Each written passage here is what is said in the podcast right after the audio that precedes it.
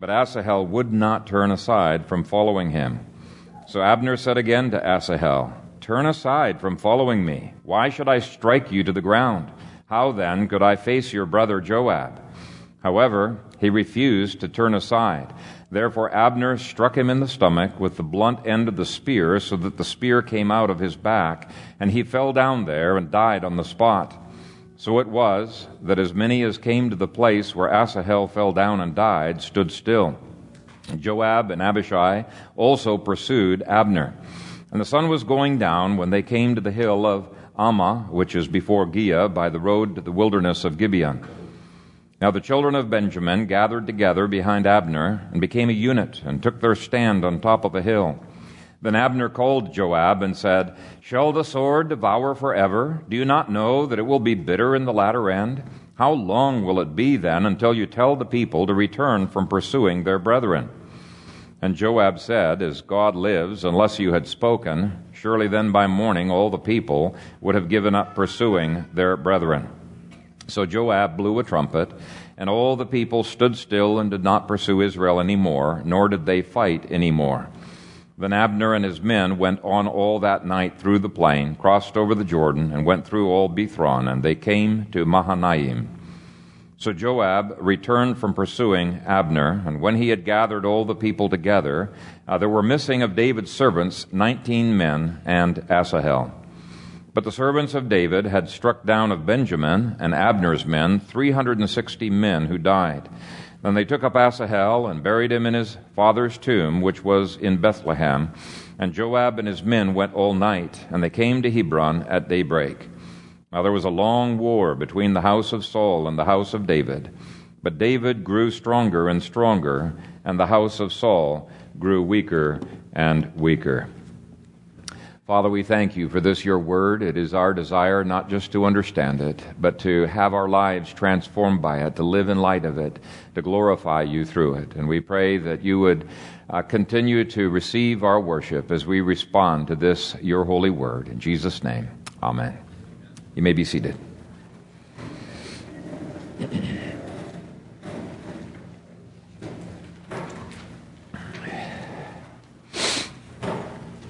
Last week, I briefly alluded to the Hatfield and McCoy uh, feud, and today I'd like to give you a little bit more background on that feud because I think it illustrates uh, some of the dynamics that go into the conflict that we're going to be looking at today. It was one of 13 of America's uh, worst and bloodiest uh, feuds on record. And uh, actually, there were some worse ones in Texas. Everything seems to be a little bit grander in Texas, doesn't it? But uh, some of those feuds really started with small things like uh, an argument in public that hurt somebody's pride. Uh, one of them started because uh, there was a, a uh, run for the office of sheriff and the sheriff, who had been in there forever, he and his family and his friends were really offended by this upstart who would uh, try to uh, run against him. Uh, at least two of the feuds began because friends were fighting on different sides of the Civil War and uh, were really upset with uh, the other uh, family.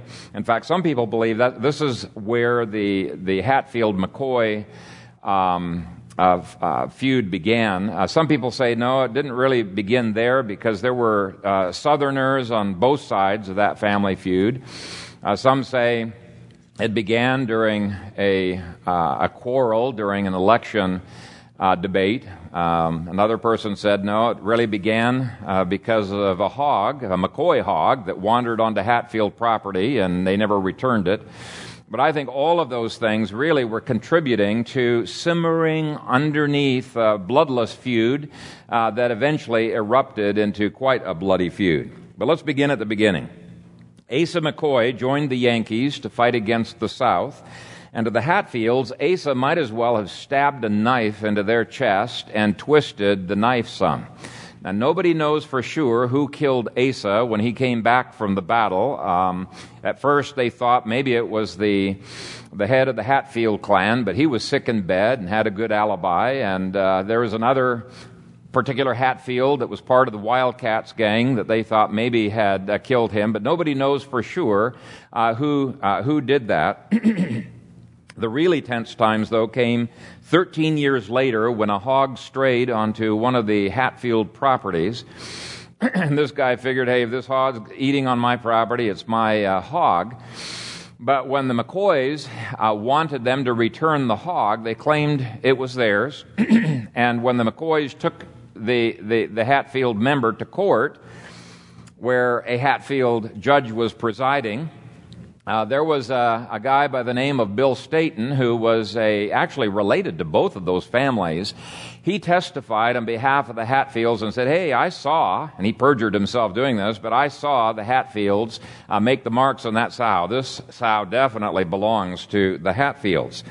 Well, this blatant perjury made two McCoys so mad that they hunted down that false witness and they killed him.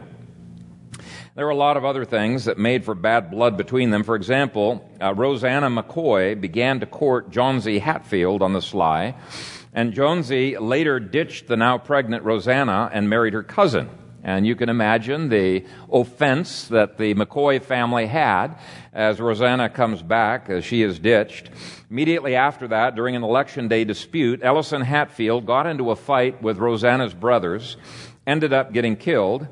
Well, Rosanna's brothers were then immediately lynched by a Hatfield led mob. Even though they were in the custody of the law, they took them out of the lawkeeper's hands and uh, killed them.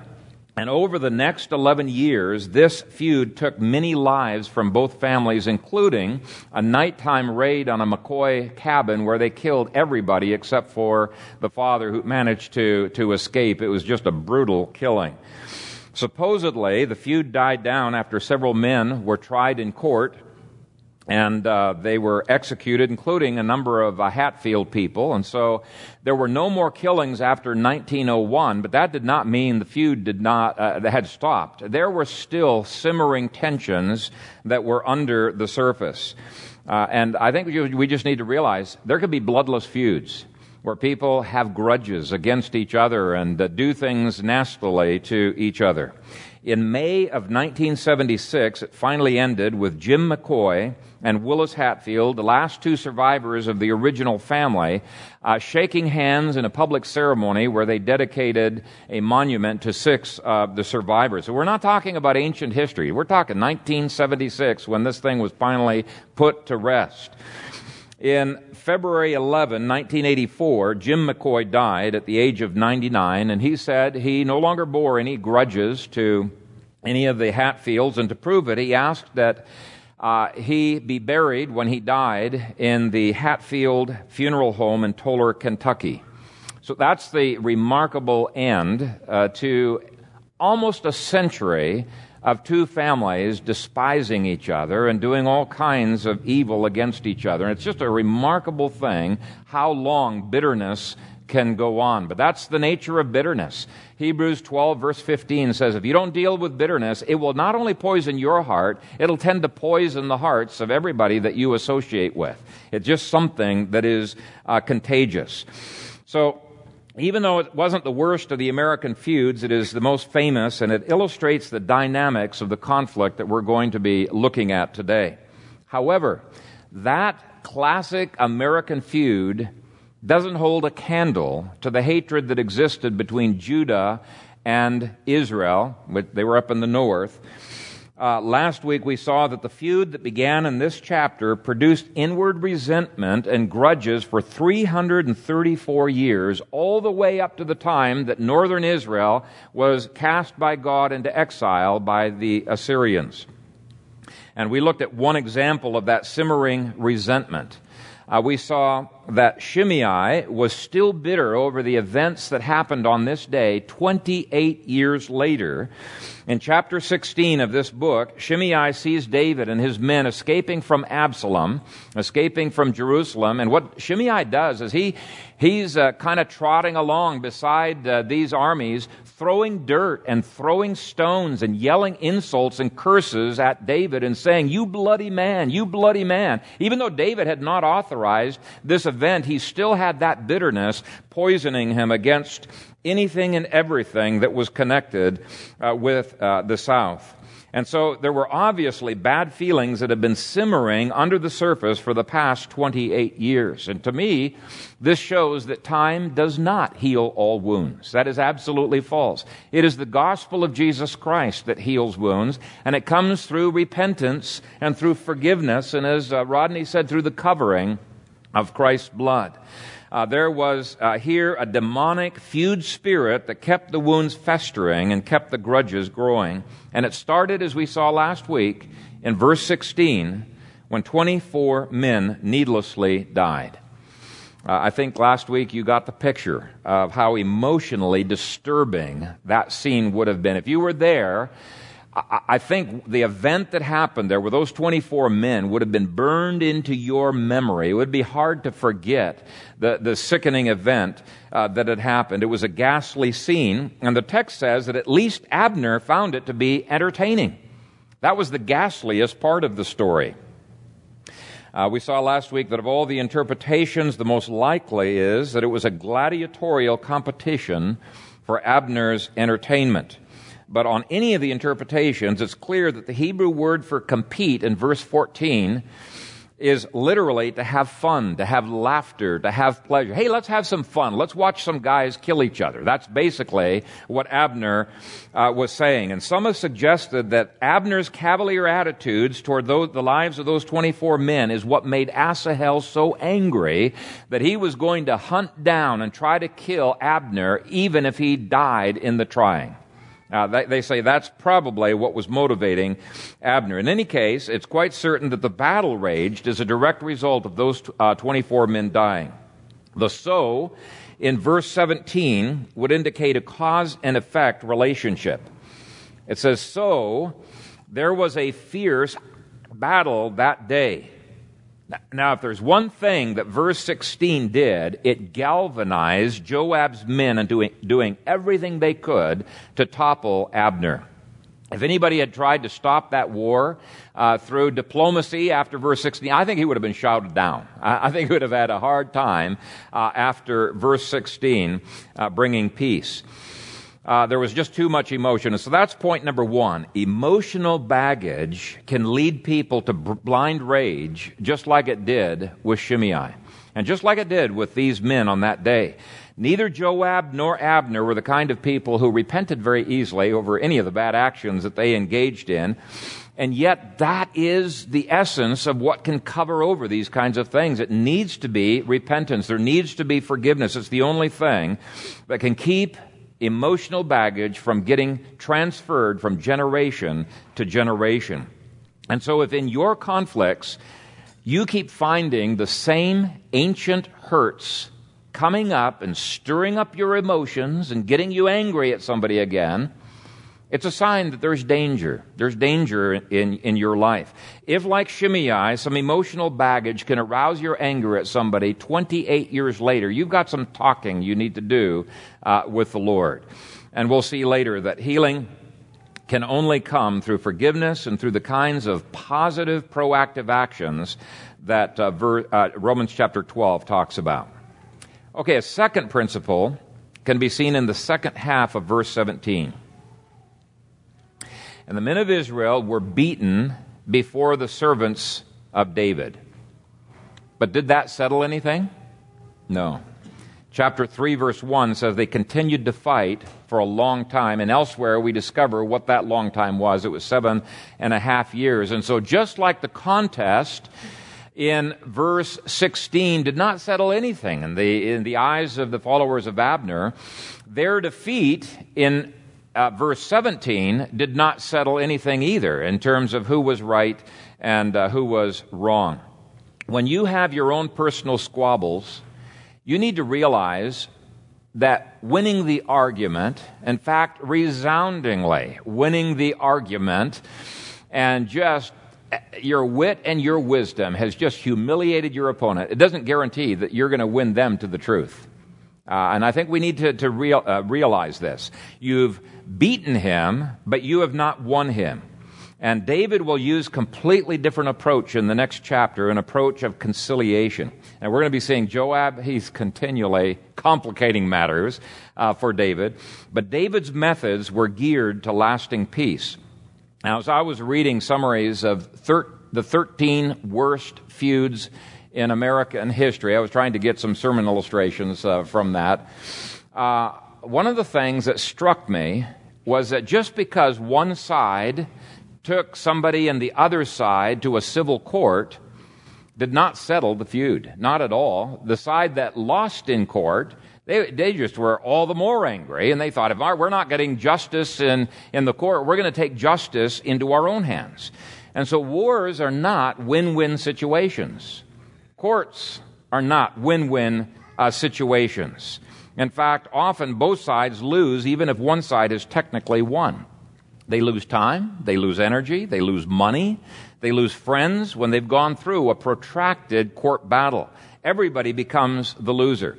Now, are wars sometimes necessary? I say absolutely yes. Are court cases sometimes necessary? And we'd say yes, of course they are, but they should be a last resort. And I would say even in the church court, they should be, the church court should be a last uh, resort. the emphasis in Scripture is on the first stages of Matthew 18, where the elders aren't even involved. We don't even know about the conflict, where you are the ones who are trying to resolve this conflict. It's God's people who are competent for this kind of counsel. And so you may be the wise man or the wise woman that uh, 2 Samuel later on will, will talk about that helps win people and not just uh, win the argument. Uh, this was the function that Sam Houston took in the regulator moderator feud in Texas that cost so many lives. Uh, he sought to understand what was driving both sides. Tried to understand where are the hurts, where are the grudges, what are the kinds of things that are keeping these people separate. And then he tried to use diplomacy and I was successful in bringing uh, lasting uh, peace there. Now, if he had tried to force it, I don't think it would have worked. And David did much the same in the upcoming chapters. But in family feuds and feuds between friends, there are no winners. Usually both sides end up losing something. And I'm going through these points because the better you can understand the dynamics of conflict, the better you're going to be prepared to be a peacemaker. Okay, the third principle that I see is that certain people are more prone to stirring up trouble than others. That's a no brainer, right? But I think we need to understand this principle if we're going to have a realistic plan for making peace. Now, if David had been here, he might have been able to negotiate something that would have benefited both sides. We saw he certainly would not have engaged in that conflict between those 24 men. Uh, he, he wasn't always able to do that, but his heart was geared toward peacemaking. In Psalm 120, verse 7, he said, I am for peace, but when I speak, they are for war. And because they were for war, he frequently had to fight. But David's first instinct was to be a peacemaker, to, to find peaceful solutions. And in stark contrast, and I tell you, in the upcoming chapters, you're going to see it's such stark contrast. Joab, in fact, all, all three men that are mentioned in verse 18 here, their first default position is to cut people's heads off. It just seems over and over in the rest of 2 Samuel, this was their default position. And since the phrase, the sons of Zeruiah, later becomes a negative phrase that is always used anytime they have frustrated David, anytime that they have caused conflict themselves, uh, the wording of the second half of verse 18 is quite deliberate. It's indicating that they were part of the problem here. So look at verse 18. Now the three sons of Zeruiah were there Joab and Abishai and Asahel. Those three brothers were David's nephews. Uh, they were the sons of David's sister Zeruiah. And I think that it's mentioning them being sons of Zeruiah, the mother, rather than the normal way of saying they're sons of the dad because they were chips off the old block and the old block was not the dad. They're chips off their mom. She was a piece of work. the way that, that David uses this phrase later on in this book, it's clear she was a controversialist. Incredibly controversial. In any case, these three were constantly bringing needless conflict. So I want you to take a look at the chart in your outlines. And I adapted this chart from Ken Sande's uh, book, The Peacemaker. I just made some minor changes uh, because, for example, um, killing is not always murder, as he labels it. Sometimes it is a necessity. But I, just wanted you to take a, look, a quick look at that because I think this chart shows why David's approaches tended to be better and why David was so frustrated with his three nephews, Joab, Abishai, and Asahel. If you take a look at the top line of rounded text with the arrows that are going like this to the top of the chart, the closer to the top of the chart you get, the more you are maintaining both relationships and values at personal cost. Now, no matter where you are on this chart, there's going to be cost. You cannot escape from cost when you're dealing with uh, conflict. And I mention this because there's the tendency to not do the right thing because we say, hey, it's costly to do the right thing. No, there's going to be costliness for doing the wrong thing as well. There's cost no matter where you go. But um, what this chart shows is that the, the closer to the top of the chart you go, at personal cost, you're seeking to the best of your ability to maintain both your goals and maintain your relationships in the conflicts. And I believe David was a master of that, and we'll especially see that in the upcoming chapters. On the other hand, the closer to the bottom of the left side of the chart that you slide, the more you are avoiding conflict at any cost.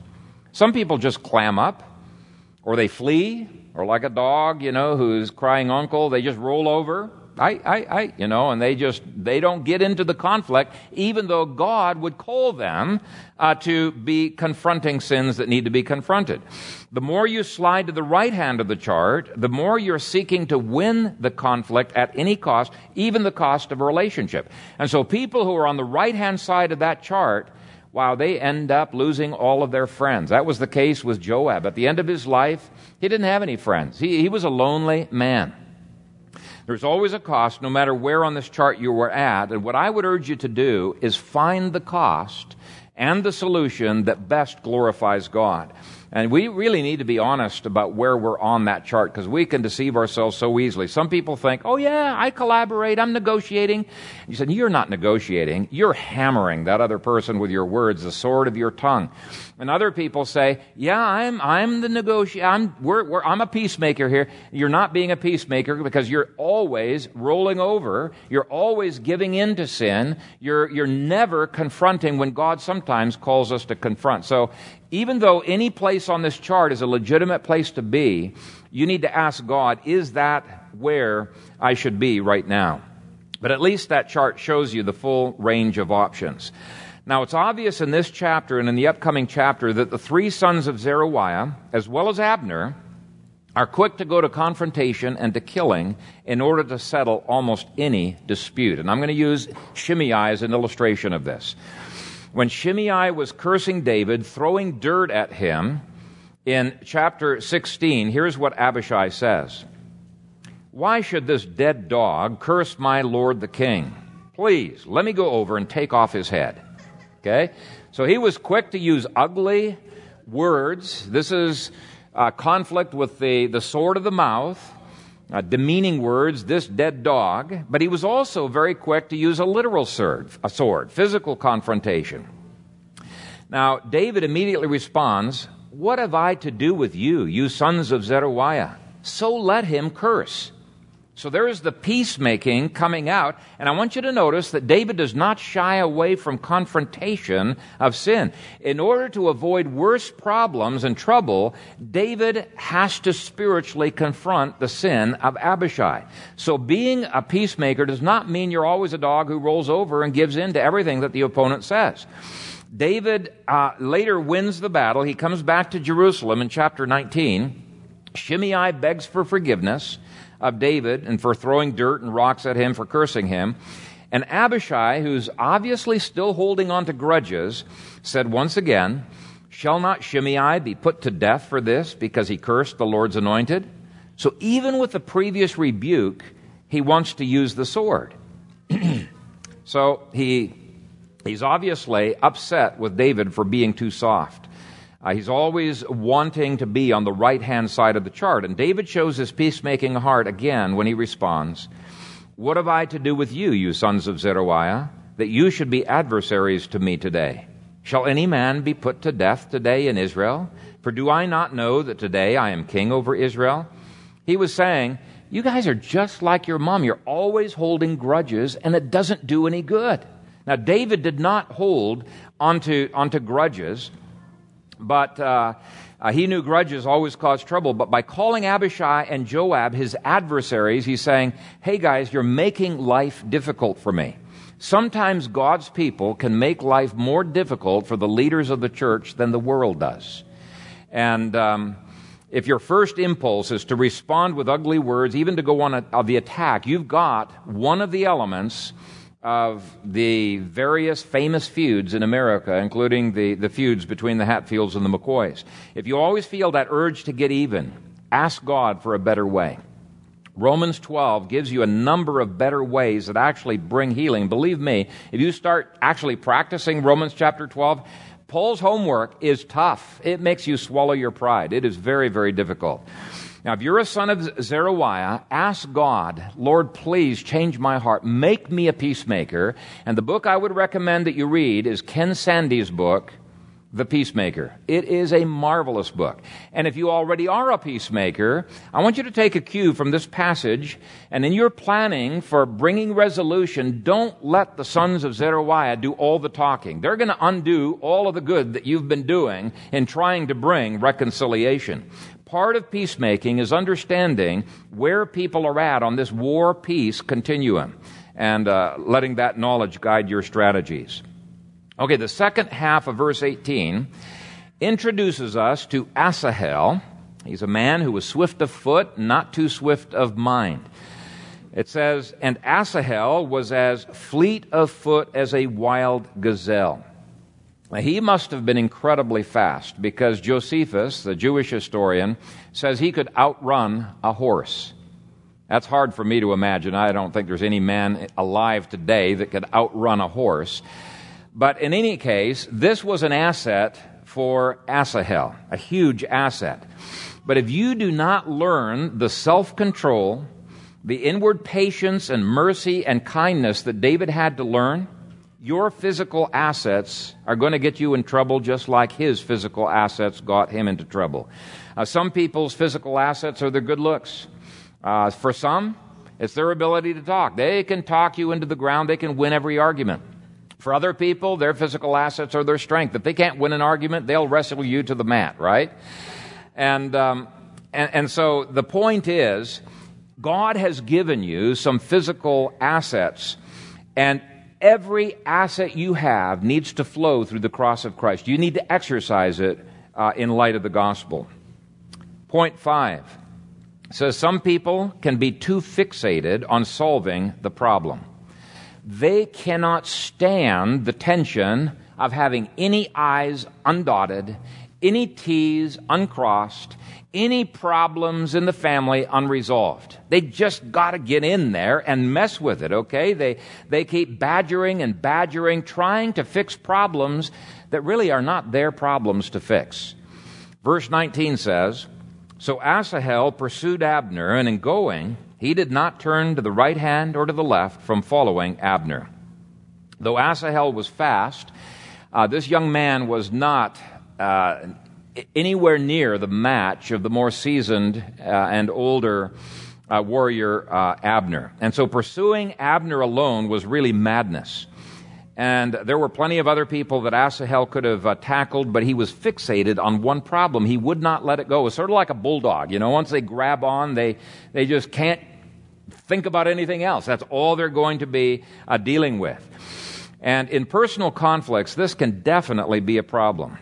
And you might be the person to tell that other person, look, you're being just like Asahel. You got to just let this one go. This is not your problem to fix. I've witnessed this not in literal wars, but I've certainly witnessed this in wars of words. Uh, I've seen people destroy their families, tear down their families by being fixated on an unwinnable issue that just grates on them, and they just won't leave it alone. Uh, they may not be warring with a sword, but they're warring with words, and they nag and they nag until an eruption happens, and neither side wins. So if you see it as your responsibility to fix everything in that other person's life, they're going to perceive you as a relentless enemy, not as a friend. And it's important to ask God, which are the issues, Lord, you want me to tackle? Which are the issues you want love to cover over and just wait patiently for you to sanctify that person? And which are the issues I should just let somebody else tackle? I think this, uh, it's a question we need to ask ourselves. Point six gives the obvious observation that people can take on more than they have bargained for. To use another expression, uh, they bite off more than they can chew. And that's in verses 20 through 21. Then Abner looked behind him and said, Are you Asahel? He answered, I am. And Abner said to him, Turn aside to your right hand or to your left, and lay hold on one of the young men and take his armor for yourself. But Asahel would not turn aside from following him.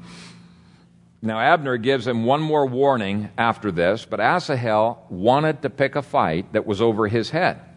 And in a similar fashion, there are Christians who pick fights with the IRS or pick fights with some government agency, and everybody knows this is not a winnable war. And they end up losing everything. In fact, I have a, a friend who very literally lost everything. He lost his business, he lost his home, lost all of his finances, he lost his family. His family finally bailed out, and it was all because he was so fixated on winning this battle with the IRS. He was not going to give in on that uh, on the charts, he was pursuing his goal of winning against the IRS at the loss of relationships.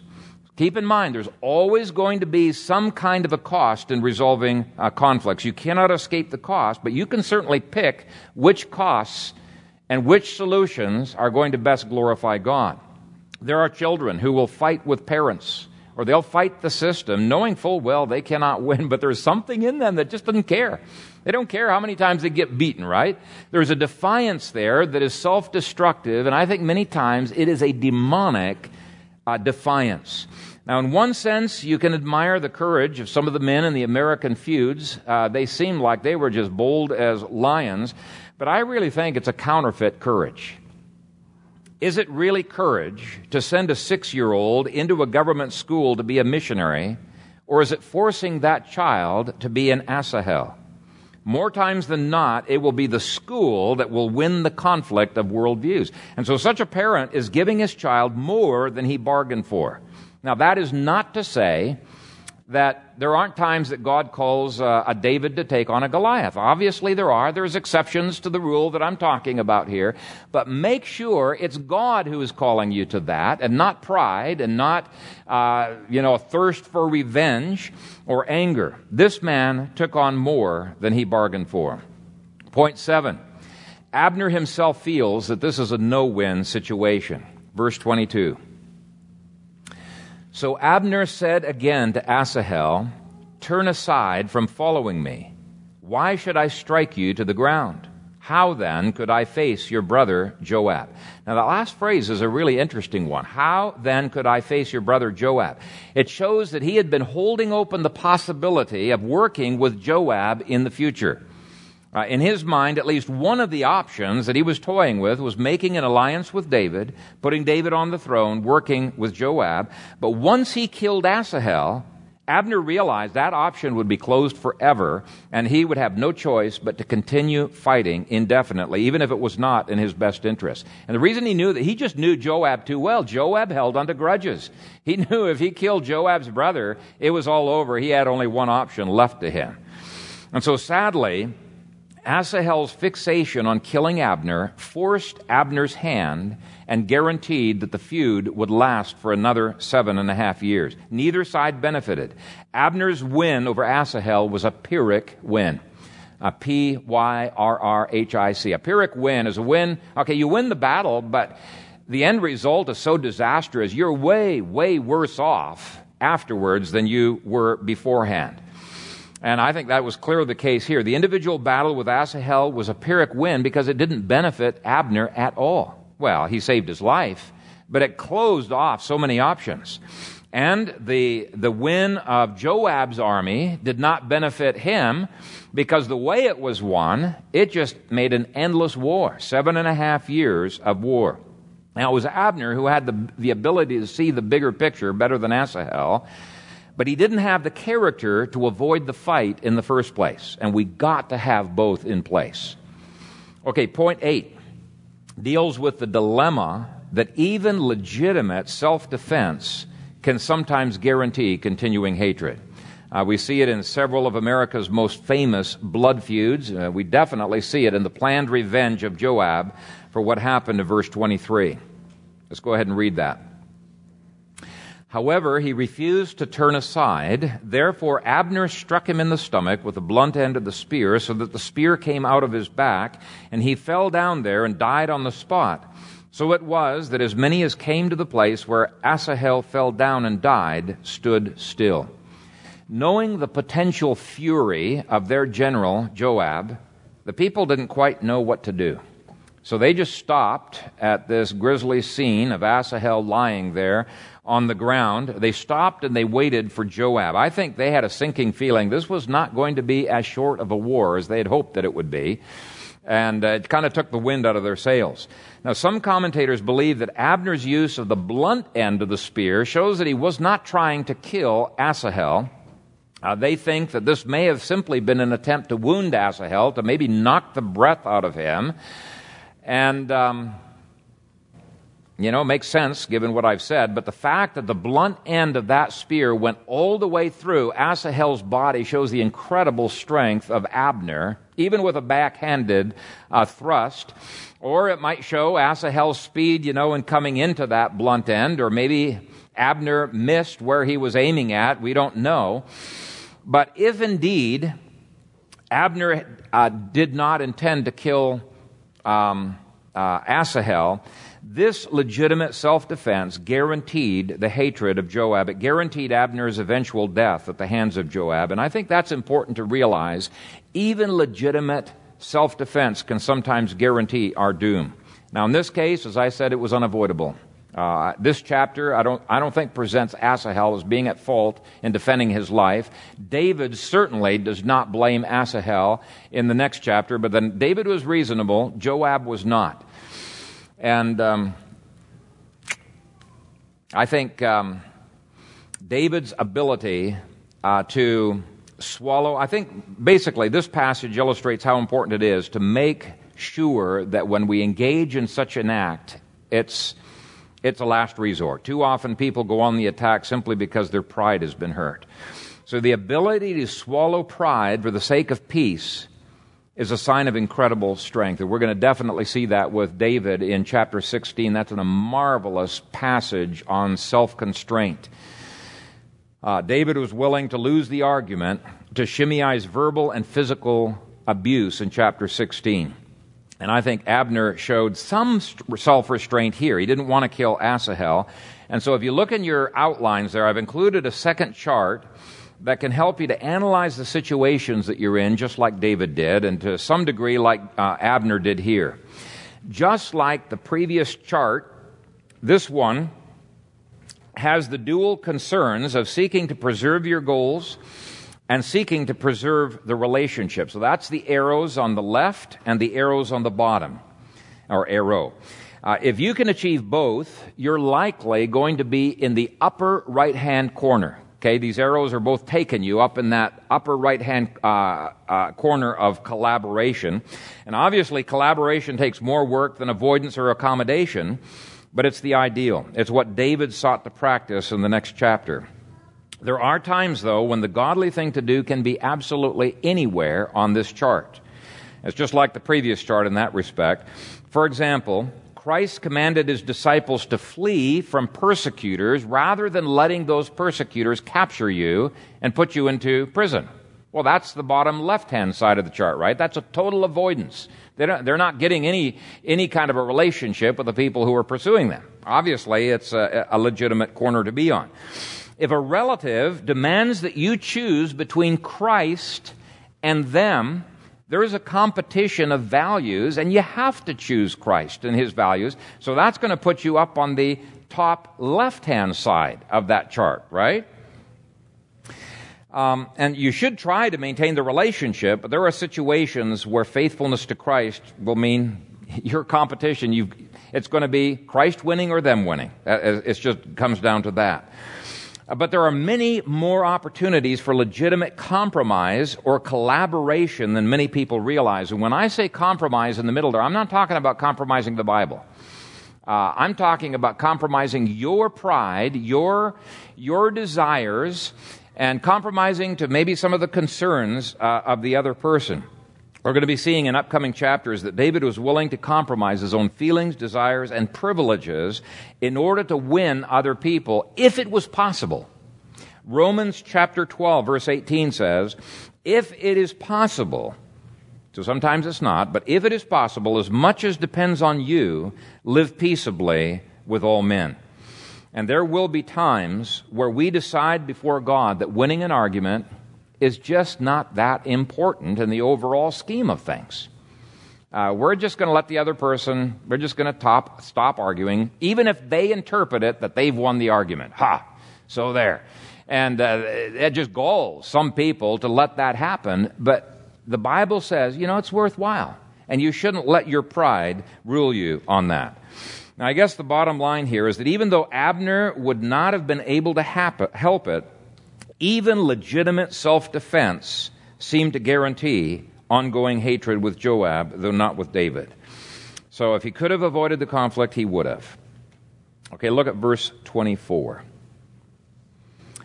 Joab and Abishai also pursued Abner, and the sun was going down when they came to the hill of Ammah, which is before Giah, by the road to the wilderness of Gibeon.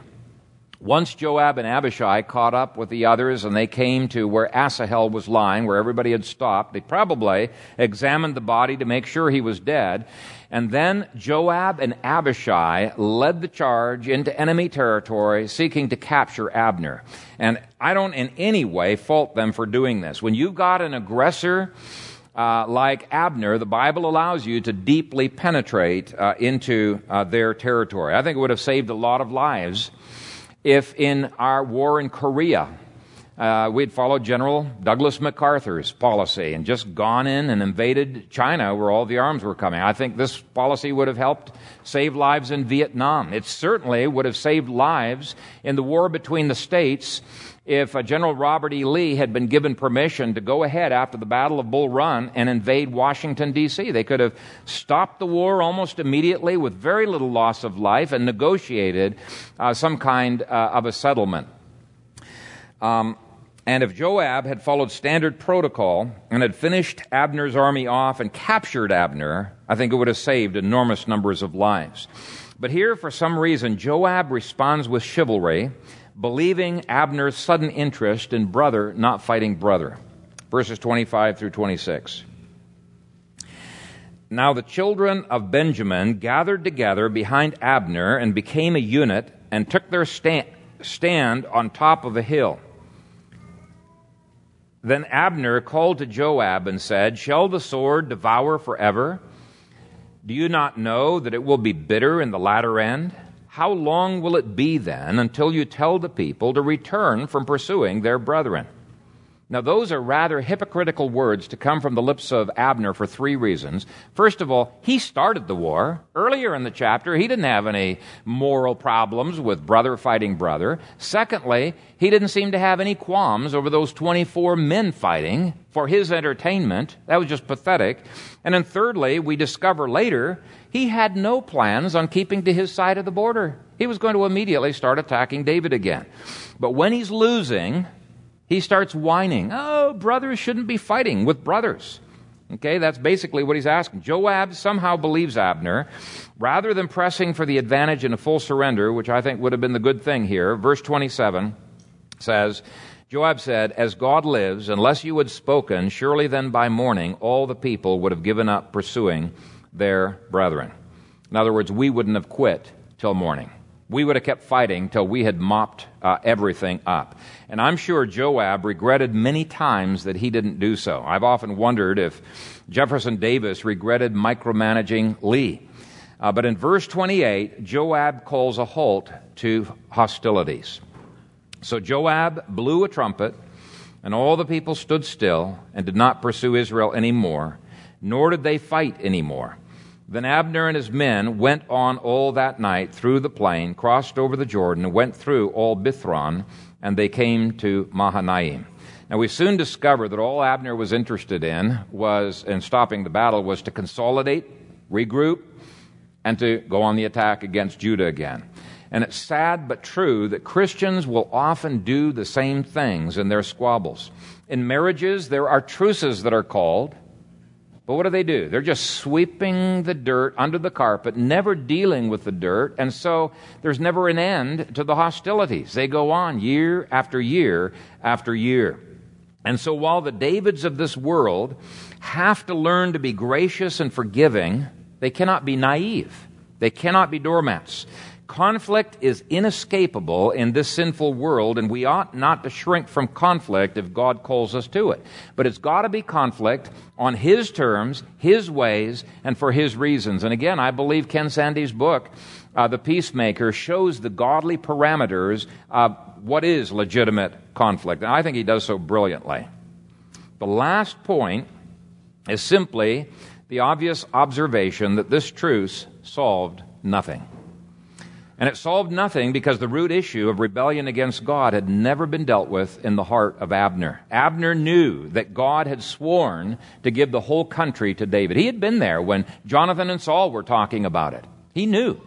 He knew Jonathan's desire that David take over the throne. He knew that Samuel had anointed David and that Samuel had prophesied he would be the king uh, later on. And yet he continues to fight against David with total rebellion. I mean, even the Amalekite knew when he brought his crown to David, he knew that David was going to be the next king.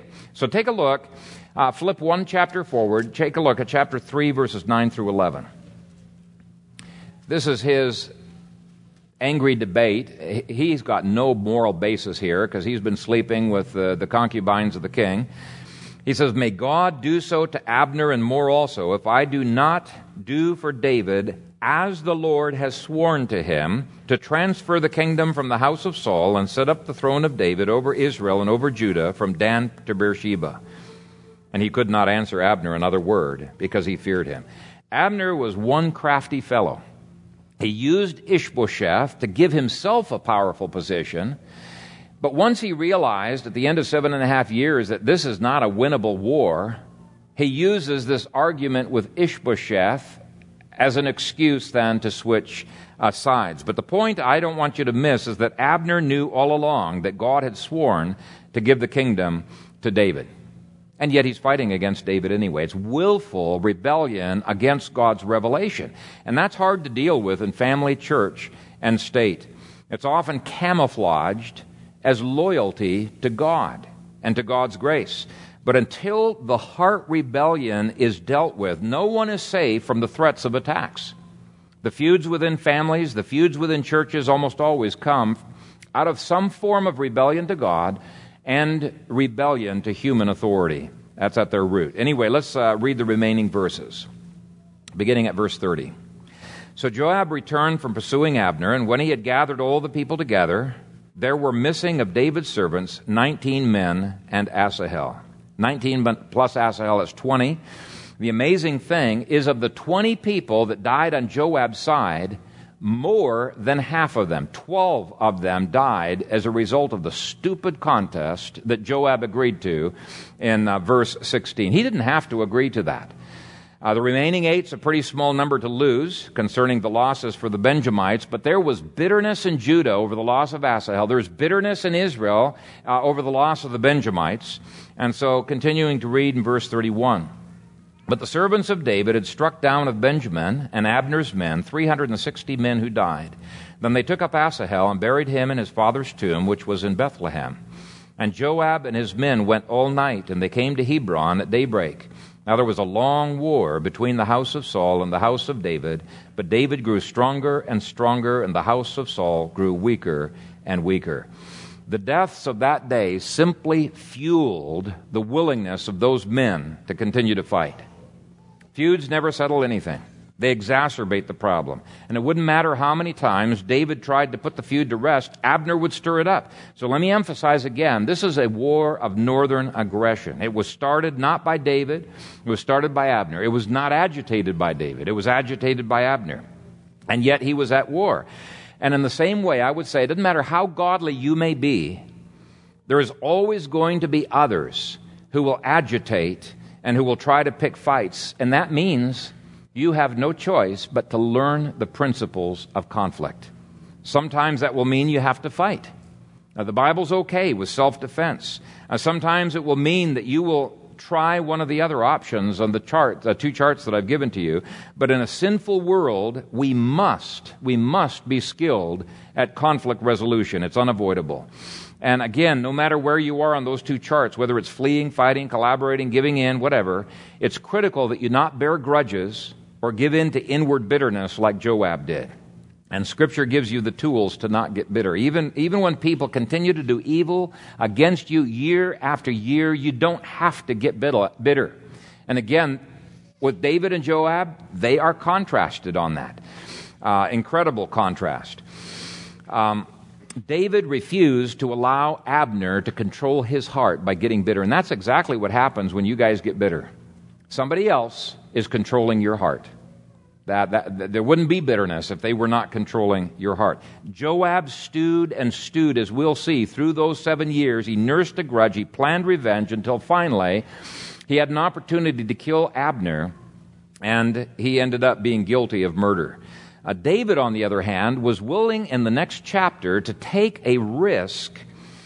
Uh, and he risked the right hand of fellowship in order to have peace. And it really was a risk but it was a risk that he considered well worthwhile. He was a peacemaker. And peacemakers are not wimps. If David was not such a good fighter, he would not have been able to be such a good peacemaker. I mean, just think of it even in terms of, of, of national policies. If you look in Deuteronomy, you'll see that when they talk about an aggressor nation attacking Israel, Israel was supposed to be armed to the teeth when they went to that city and here is a massive army, and they says, We declare peace to you.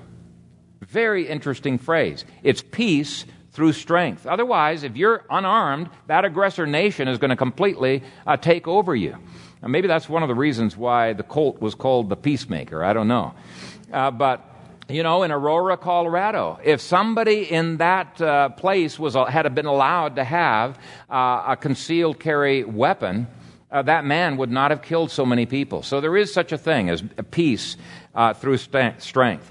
Anyway, let me end by telling you the story behind one of the pictures in your outline. You maybe were wondering what that was at the bottom of your outline there.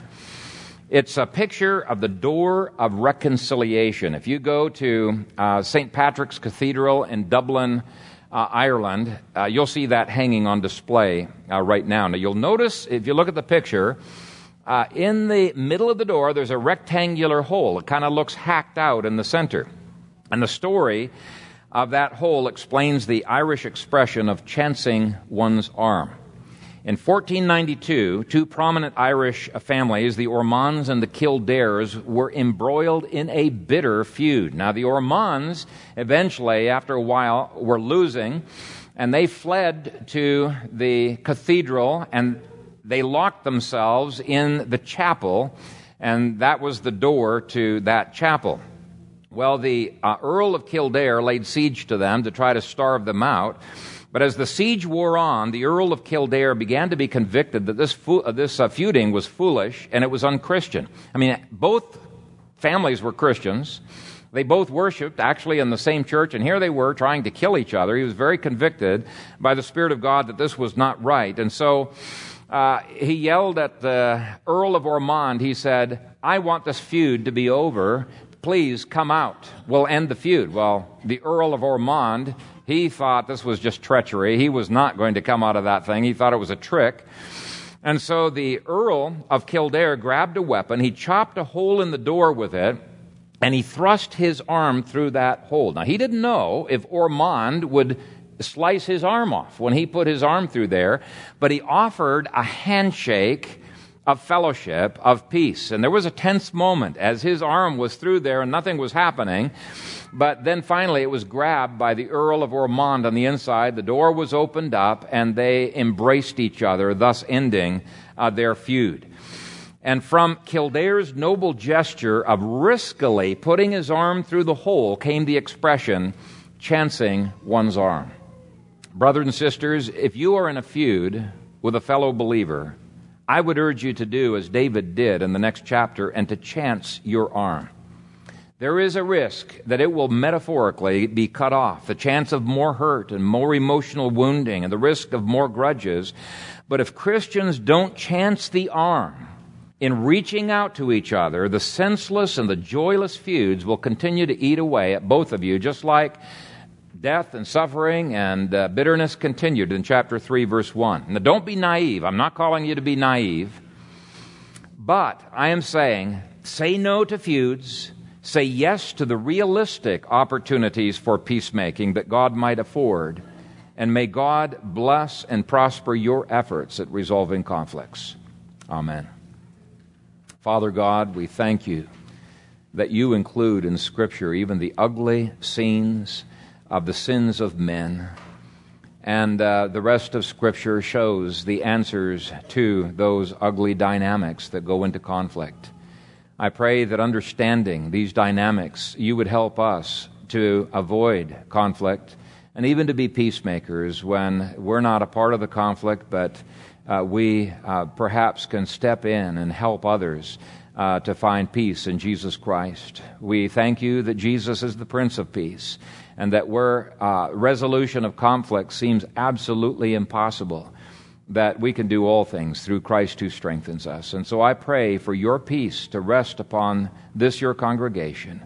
Do bless them, we pray. In Christ's name, amen.